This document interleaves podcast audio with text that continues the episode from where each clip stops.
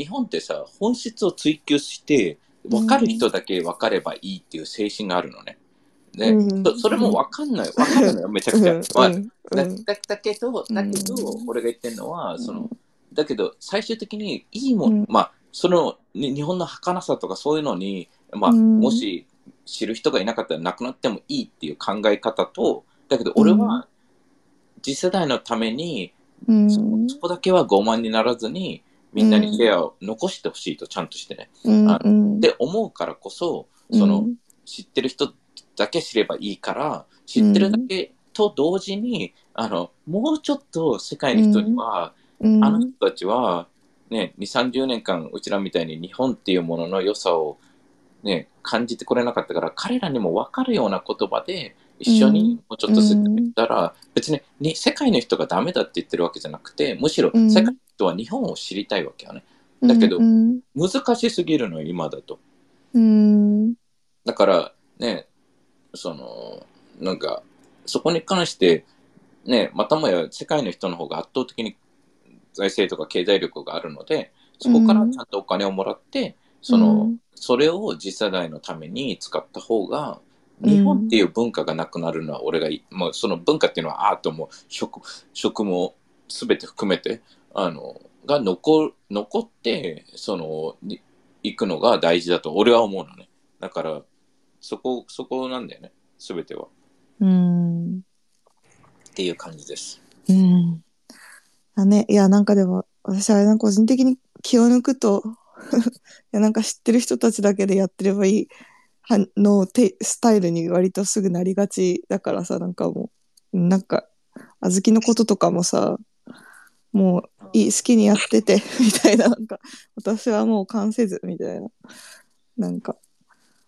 うんだけど、うん。最終的に、ああいうでかいプロジェクトがラグられると、うん。やっぱり Web3 全員に影響があるわけ。いやそう、うん。うん、これで多分ね、う彼が、彼らが本本気で、それもさ、彼らさ、お金すぐにさ、コインベースとかに動かしてさ、現金化、キャッシュ化したり、うん。うん。うん。だからそういうのも、なんか、まあ、だけど彼らは、なたかだか40億、60億うん。で、彼らの人間性っていうのがさ、うん。まあそれでさ、パーティーとかしたりするのかもしれない。なん。か、たかだか、まあ60億ってすごいお金かもしれないけど、そ、そうん、個人的にはうおーって思っちゃう額だけど、うん、俺にとってみればなんか、ね、うん、高々らしいですそよ。う、なんか、いや、本当に、なんか、いや、60億ごときで何すんのみたいな感じなのよ。本当に、なんか家買うのみたいな、なんかうん、そうね、その、ね、なんか NBA のクソみたいな選手の年収、なんかわかる？その3年間の年収みたいな感じだから、そ、そこまででかいことじゃないの。like, うん you know, 40 million dollars like, 本当にアメリカのね、NBA 選手のベンチの選手の3年契約ぐらいがそれぐらいだから、その、うんなんか、it it is big money, right? 普通の人から見れば。だけど、うんなんか、もっと自分たちの人生っていうものに価値を感じてほしいと思う、俺は。なんか、一人一人の人生ってそそんな60億とかの価値よりも圧倒的にあると思うから、うんそ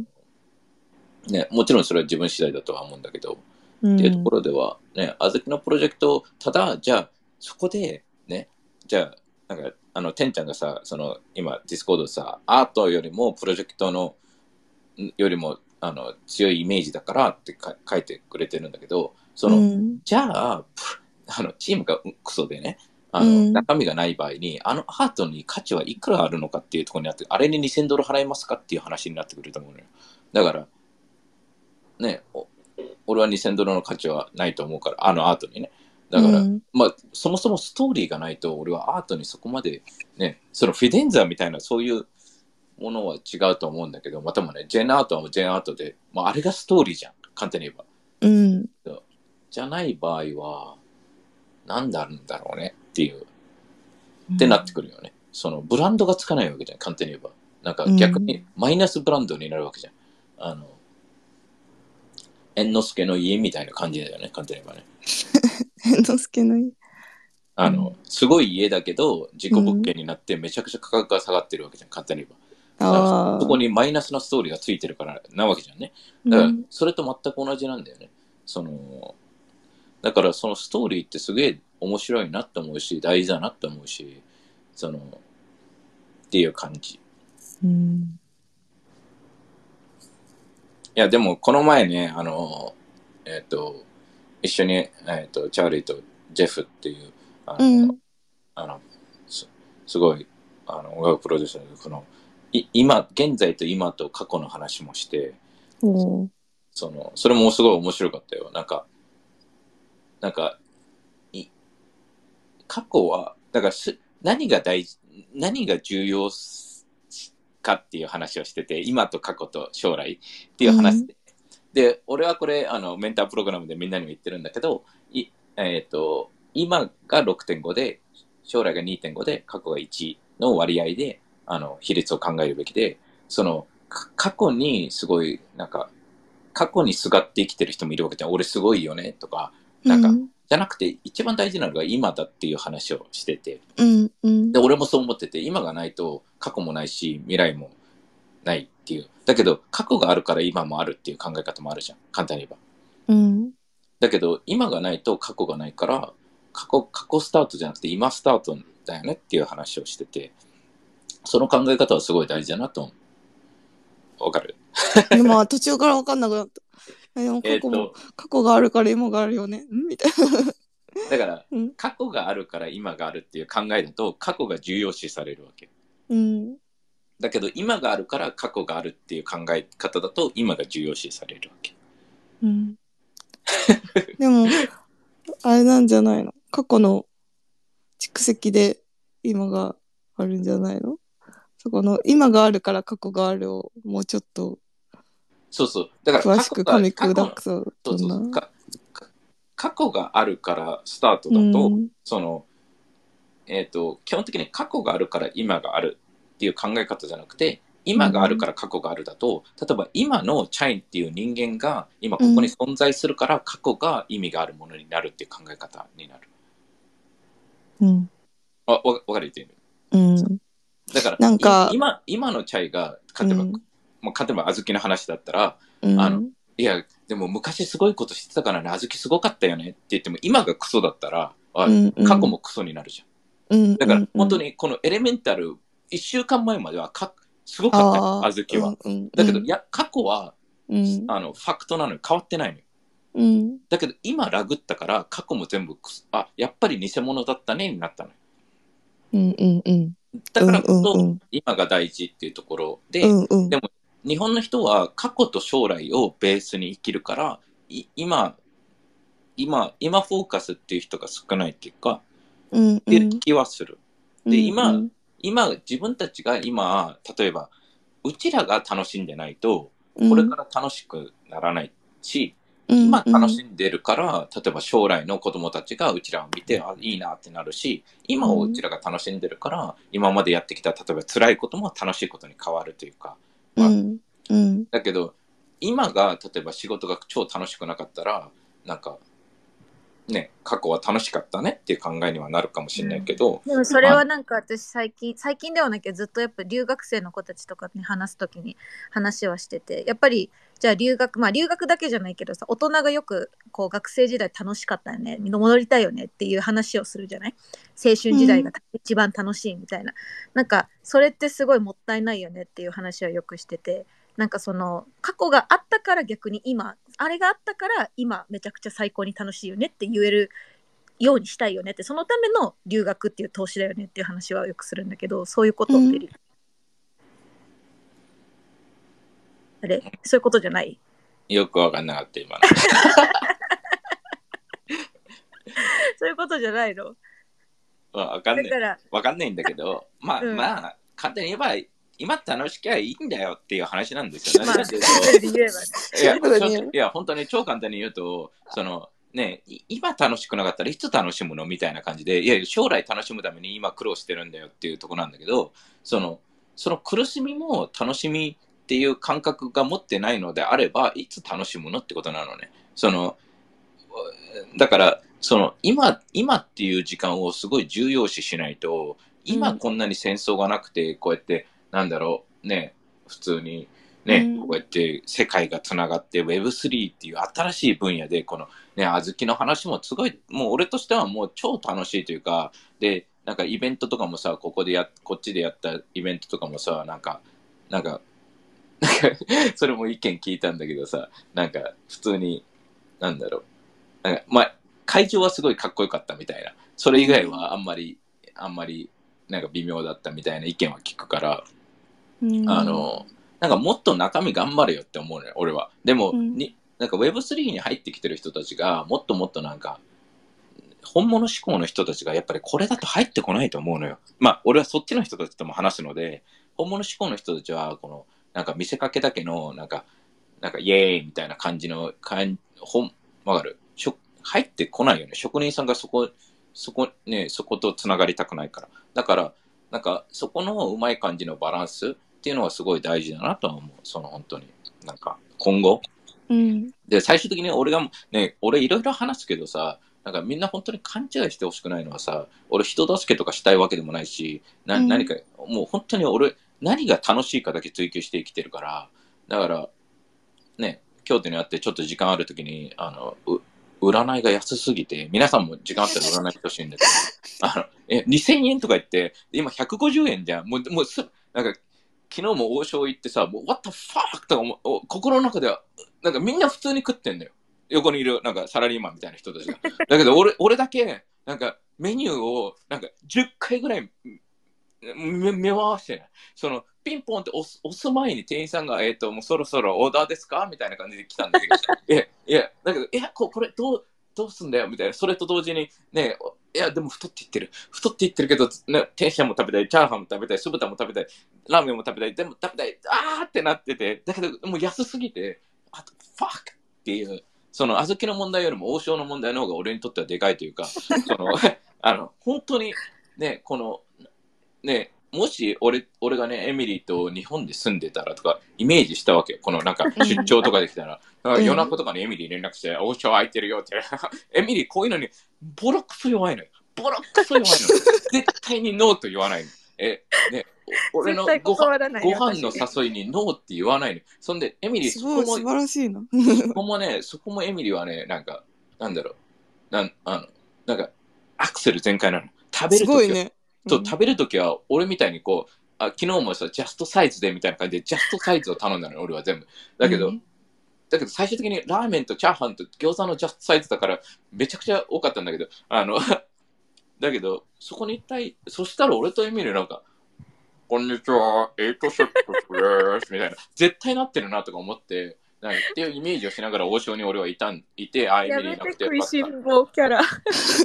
いや、いや、本当にいいな。で、そこで考えたわけよ。歩きながらね、あ、電車いかん、乗ってはいけないみたいな感じで歩いてホテルあ、ね、帰ってた時に、な、俺はその小豆の問題とか今と過去の問題なんか、とてつもなく俺は簡単に、あの、うん明確に分かるわけよ。なんかどう、あ、多分こう、こうだなって。なんでチャイとか、ユーヤとか、うんなんか痩せてんだろうとか思って、what the fuck とか思って、な、もうなんか、俺が見ない時には、なんかもうめちゃくちゃ、なんか、わかる？この、断食みたいなシステムなのかなみたいな。なんか、ね、みんな太太ってる人少なくないか？あ簡単に言えば。その、なんか、アメリカの太ってる人ってもうともう地獄のように太ってるからさ、その、うん。うん。こんな、こんな誘惑にか勝てるわけでしょ？そのコンビニのスイーツ、コンビニのスイーツ、コンビ いやいやコンビニ多すぎだろ！みたいな、その誘惑に毎回勝たなきゃいけないっていう、なんか、まあ確かにテリが一番悩んでる時はそういう時だろうね。いや、本当に、本当に、この IBS とかもこのこう、こうやったらいいんだなとか、仕組み的にはわかるけど、うん。ね、本当に、すごいなっていうのが、だって、エミ知ってるジャストサイズってやつがあってね、そんで、なんか半分ぐらいのサイズだからさ、例えば餃子ちょっと一口入れたいねって言ったらさ、ジャストサイズだけで170円とか、170円って1ドルとかなのね。What? Are you fucking kidding me? とか、俺心の中で fuck とか言いながら俺王将で食べてたから、その、Are you それもなんかめっちゃうまいわけよ。そのね、おい、ね、っていう話。ないやでもリアルにテリー昨日本当になんか急に電話かかってきてなんだと思って、夜夜夜結構遅かったのこっちので何なんだろうと思ったら占いってさみたいな今みた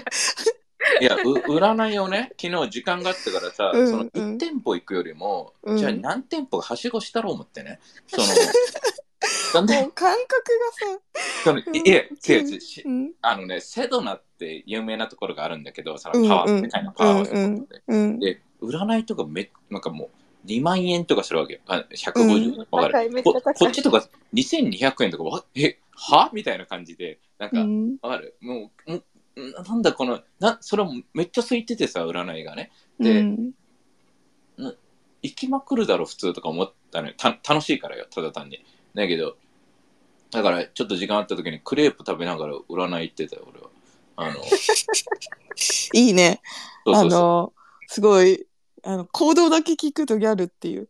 でその後に、その後にいろんなご飯のなんかメニューの写真送ってきて、安い、安すぎるとか言って、すごいその、その LINE で昨日の夜はすごい。大興奮だったんだ。いや、大興本当に。俺にとってみればう、んその全然、そ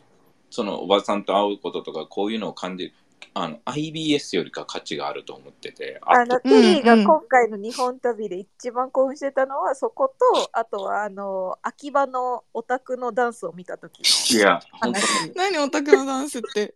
メメイド喫茶に、やっぱりメイド喫茶のシステムって、なんか、簡単に言えばキャバクラの超ライトバージョンだと思ってて、うん。でやっぱりすごい作られてるなって。日本人ってすごい面白いのが、なんか、うん。みんなね、なんか、うん、なんか不思議なことに、社会的な地位と意識っていうところが自分たちにはあって、ラうんラインがあるわけよ。例えば、こうんこまでは許すとか、例えば、浮気は1回は OK とか、ある。だなんか、そういうラインがみんなある程度あって、だから、キャバクラは悪だと思ってる人も、メイド喫茶は善だと思ってる人が多いと思うのね。うんうんわかる？その、なんか、うんメイド喫茶はく健全なシステムではあるから、だから、そこに行って、こう、どう、ね、そこで人気なところとかがあって、そこを見て、どういうシステムでどういう人が来て、ね、ってないうのを見たら、その2000円で、なんかステージがあって、そこでメイドが踊ってくれるみたいなのがあって、そんで、お客の一人がそれをして、うん。えっ、と、で、あの、踊った時に、その、お客さんたち3人ぐらいが、そのガチな、その、うんアーティストの、なんかあの、推しのね、本当に、みたいで、だからその、オタクの掛け声みたいのがあって、うんあうん。初めて聞くぐらいのエネルギーを感じて、で、その踊ってるメイドの子、もう忘れ、なんか、忘れられないのが、すごい可愛らしい子なんだけど、で、めちゃくちゃしっかり知ってる子だったんだけど、うちらはあの、最初ね、あの、対応してくれたから、だけど、そこで踊ってる時はもう、本当になんか、マディソンスクエアガーデンで踊ってるぐらいキラキラしてて、その、ああ、これって別に関係ないんだなと思って、その、日本まあ日本人の素晴らしいところではあるんだけど、その、その、ね、ここのちっちゃい会場で踊ってても彼女がスターなわけよね、そこでは。で、うんうん。彼女の想像の世界では、ね、その、それが全てかもしれないし、うん。うん、だから、あこういうの超いいなって思って、なんか、なんか、と同時に、その、その、こまたまや外人こんなの分かるわけねえじゃんって思うのと同時に、でうんオタクの文化とかさ、分かってほしくない逆にっていうところもあるじゃん。その、メジャーになってほしくないみたいうんな。あの、と同時に、メジャーにならないと、基本的にこの文化保たれないっていうのも知ってるから、俺は。だから、そこをうまく、日本を、俺がしたいのは日本の良さを圧倒的にキープしながら世界に、世界の人に日本を理解してもらうってことをした方がよく、いいと思ってて。うんただ、日本の人を理解、あの、日本を変えてほしいと思うよりも、世界の人が理解をしてほしいんだけど、世界の人が理解できるように、もうちょっと彼らも分かるように、小豆みたいな戦略でやって、小豆の戦略って正しいとは思うのね。ただ単に中身がない奴らが作っちゃったっていうのが問題で、その Web3 ってそれが多いと思うのよ。マーケター、イベント、プロモーターみたいな人たちが簡単に作ってて、で、だけど中身がないってなると、最終的にはなんかぼったくりになるから、そのね、ぼったくりバーだけの街なんて誰も行かなくなるじゃん、簡単に言えば。だから、うんそこは、なんか彼らから学べるところもアメリカはクソだじゃなくて、彼らも彼ら、小豆から学べるところはあると思うから、そこでも学んで日本の良さをもっともっと全面的に出していきたいなとは思うし、面白いと。なので、いやー、いや、日本は本当に楽しいし、一番、一番めんどくさいのが本当にわけわかんないミーティングで、なんか、い意味のないトークをずっとするっていうのが、本当に、うん。だくつまんない人もめちゃくちゃいるからね。だから、まあ俺はできる限りそういう人には会ってないけど。だけど、占い師にすごい言われたのが今回、あの、うん。あの、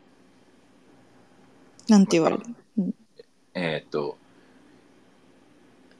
あ、まあ、かシンプルに言うと、なんか会う人、あの、うん。勝手に言えば付き合う人を選べと。だから、こう、いろんなみ、いろんな誘惑があると。うん。だけど、やっぱりこう、手広くいろんなとこにいいいい話だからって行くなみたいな感じは、あの、一人、一人以上の占い師からも言われたので、でも占いは面白いよね。うん。占いは面白いよ。わかる。うん。私もうん。なんだろうね。エミリーも結構好きだよね。私も割と、なんか、ら本当普に、通に好き。しいたけ、しいたけ占いがなくなったのが。でも、そうだ。まあでも、あれだね、あの、キャンドル・ジュンが、いつ、いつそのアップデート来るかなって思いながら、多分みんな、いや、キャンドル・ジュンって悪いやつだったんだっていうのが、え、全然追ってないから何のことかわかんないけど教えてくれ。えキャンドル・ジュンがね、なんかかうん発覚したのがね、なんかそうそうなんかかな、なんかパワハラとかもガンガンしたり、浮気も死ぬほど愛人いっぱいいましたみたいな。暴力も振るってましたみたいな、その、え、でもそしたら。そしたらうん、先週か先々週かさ、うそうだよちらが言ってたこそうだとよと、ことがあってそうだよたやっぱり。だから逆に、うんもうみんな地獄状態だよ。今広瀬も、あのシェフ、うん、シェフあれ関わもっ、てる人そう全員地獄だよ。シェフもなんか会社40社ぐらい契約あったのが9割もう切られたって言ってて契約。だからお金も全部なくなって、うん、なんか地獄のような状態になってて、で、うん。キャンドル・ジョンもなんかうん。逆になんうかん。ね、その悪い噂しかないというか、本当に、うん。うん。あのーだからそれも地獄で、でも、すなんか、な、でも、そうなると俺の中では広末も、なんか、キャンドル・ジュンがそういうね、の本質を知らなかった、なんか、キャンドル・ジュン、広末がキャンドル・ジュン選んだのっていい人だから選んだのかなって思ってたから、俺はね。ああ、あの、なんか、めっちゃイケメンとかじゃないじゃん、勝てれば。ちょうんなんかどっかの社長とかでもねえうん、なんかでも、個人的になんかその宗教的に支配するパワーみたいのはあるのかなとは思った。ああ、キャンドル、うんキャンドル。ジュンが。うんうん。キャンドルなだけにね。そうそう。いや、だけどね、すすごい、すごいなとは思う。だから、なんかうんね、こう、なんかそれだとさ、うんなんか、こう、あ、だもう小豆状態だよね、簡単に言えばね、キャンドル・ジュンたちは。だからつ、なげたあ。見せかけのさ、だってさ、うん最終的に本当は、シェフが一番さ、いいやつだったのかもしんないっていうね。あまあこれからまたいやもうシェフわかんないよね。うん。だけどさ、うんシェフ、なんか、お俺はそこまで広末の、広末可愛いなとか思うし、俺の世代ではあるんだけど、なんかめっちゃハマったってわけではないのね。うん。だけど、俺の周りの人から見れば、広末来たら絶対誰も断れねえよみたいな話を、まあ、あのまあね。うんうん。か家族とかどうでもいいみたいな、話が起きるから、うんあ、でもそのシェフとかも、なんか、うんでも一番かわいそうなのがさ、やっぱりあれだよね、そのシェフのさ、その、うん奥さんとか子供とかさ広末たちの子供たちが、うん。その親のさ、だから親がさ、なんかみんなさ、うん。おなんか本当にこれはさ、あの誰とでも話せるんだけど、年取って40歳とか30歳だからって、なんか精神的に本当にさ13歳くらいの人ってめちゃくちゃ多いからね。だから別に彼らとしても、だから全員が不安定だったわけじゃん。だから、キャンドル・ジュンが宗教的に人を洗脳するっていうのは、基本的にうん。なんか、ほ信じてほしいっていうところが歪んじゃったらああなるわけよね。簡単に言えば。だから、ほ信じてもらうためには、簡単に言えば、ね、自分が信じれる人になればいいだけなのね。あとは。で、裏切られても人を信じ続けたらいいわけよ。そしたら信じてくれる人は、わかる。で、基本的には自分スタートじゃないと俺はいけないと思ってて。うんだけど、洗脳とかさ、そういう技でさ、なんかしちゃった場合はさ、なんかう、ん。常に不安があるのよ。それが、だって、いつ目覚めるかもしれない。わかんないわけだよ。そのあ、すする側が？不安が、常に不安があるっていあそうそうそうそうそうんだからんやる側が一番、例えば浮気とか不倫とかも、やる側が一番マイナスなのよ、実は。うんうんうんうん。だけどそう。うん。その瞬間はそうは思わなかったりもするから、うん、いだからキャンドル・ジョーン、あれやね。や、でもあと、キャンドル・ジュンのことで思ったのはさ、そのさ、先週もさ、そのキャンドル・ジュンのことがまだ分かる、なんか週刊誌とかに載ってなかった時にさ、なんかその、私はその、やっぱ子で見ちゃって、人、うん人とかなんかそのなんだろうその夫婦関係とかそのなんていうのあともうもうひ人に対してキャンドルに対してあの人なんか怖い無理みたいなそういうので思ったし言ったけどでもなんかさキャンドル・ジュンのこやってきたことは置いといてでもあの会見でさ質問する記者をさなんていうの？あのガヤとスピーカーじゃなくて隣に上げてなんていうの？1対1でお前も顔出して喋れよみたいな形式にしたりとかそういうなんかさ、いいことっていうかちょっとなんか形式の違いっていうかさけ形式を更新したみたいなそういういい面とかはあったわけじゃん。あとそのなんか芸能界とそのタレントの主従関係を主従関係っていうかなんかのかでもあれもマイマイナスを暴くみたいな。でも俺はそれはさ、うん。間違ってると思ってさ、その、うん。質問者と MC とは違うと思うのね。だから、例えば、その、その人も、じゃあ全員納得した上でそういうシステムであればいいんだけど、ね、その、表舞台にたでで出ないくて事実を伝えたいっていうレポーターとかもあるわけだから、うんうんうんうんあれもパフォーマンスみたいなものはあるの？から。なんかさき日本の記者会見でさあまりにもさそのなんかこの数年でさなんか責任を持たないなんかバカみたいな質問をかなんか問いかける記者みたいのがさ なんかうん。結構問題になってたりとかもしたじゃん。なんかそれに対するそう一個なんか解決法なのかなとか思ったけどいや。なんかその個人のこの人無理キモいキモいじゃないけどなんか怖いみたいなのとなんかその事実としてちょっとなんていうの？歴史をよくしよ歴史じゃないけどよくしたみたいななんかもう別なのかなみたいな。いやね気持ちになった。質問者をやっても無理で、会うん。会社に対してそれを、会社を変えないと例えば全然権力とか決断力とか何もない人にその、うん。言っても何も変わんないわけよね、だから、うんそこに対してはなんか本当にやり方をなんか日本、うん。日本って今回も来たけどとてつもなく難しい国ではあるからその、うん。いや、これすげえなって、なんかもう一回来れば思うほど、なんか、思う。ここんなの攻略難しすぎるぐらいの、本当に超難易度マックスのゲームしてるみたいな感じだから、まあ面白いんだけど、うん。本当にすごいなんか、いろんな歯車が動きすぎて、うんうん。なんか、すごい、すごい面白い、面白いけど、なんかこれは大変だなって思う。本当に生きていく人たちは、あの、仕事的なものでいくと、なんか、なんかもう本当に死ぬほど、ね、その、なんか、こんがらがってるなんか線を、なんかもう玉状になってて、もうね、もうこれ、もう何千年もこれ形でなってるからどうすんのみたいな全部潰してからスタートしないといけないんじゃないのぐらいなあの正直日本で生きていくなんか考える人ほど大変だろうなとは思うすごく。うん、だから考えないで考えなくなっていくっていうか、うん、だから、うんうん。でもねあの Web3 ってだから面白い。だからだから俺は Web3 が面白いと同時にあのクリプト系の人たちと Web3 は俺は別物だと思っててなんかこうクリプト系の人たちって全員がそうではないけどなんかまだまだこの今回のイベントとかも超1ミリも Web3 っぽくないのね。1ミリもい言われてもちげえだろっていうぐらいに違うのよ。わかる？だから、うん。Web3 っぽくないっていうのは、なんか、まあ、ね、それも、いやいや、おめえの Web3 じゃんって言われるかもしんないけど、俺の Web3 は俺が感じた Web3 であって、だから、もっとオープンでグローバルで、なんか一気に人間関係がつながって、その今までにない感覚っていうのを感じれるから俺は魅力を感じれて、だからこそ世界を変えれる能力とかテクノロジーのがあると思うっていうところに関しては、なんか、うん、やっぱりこ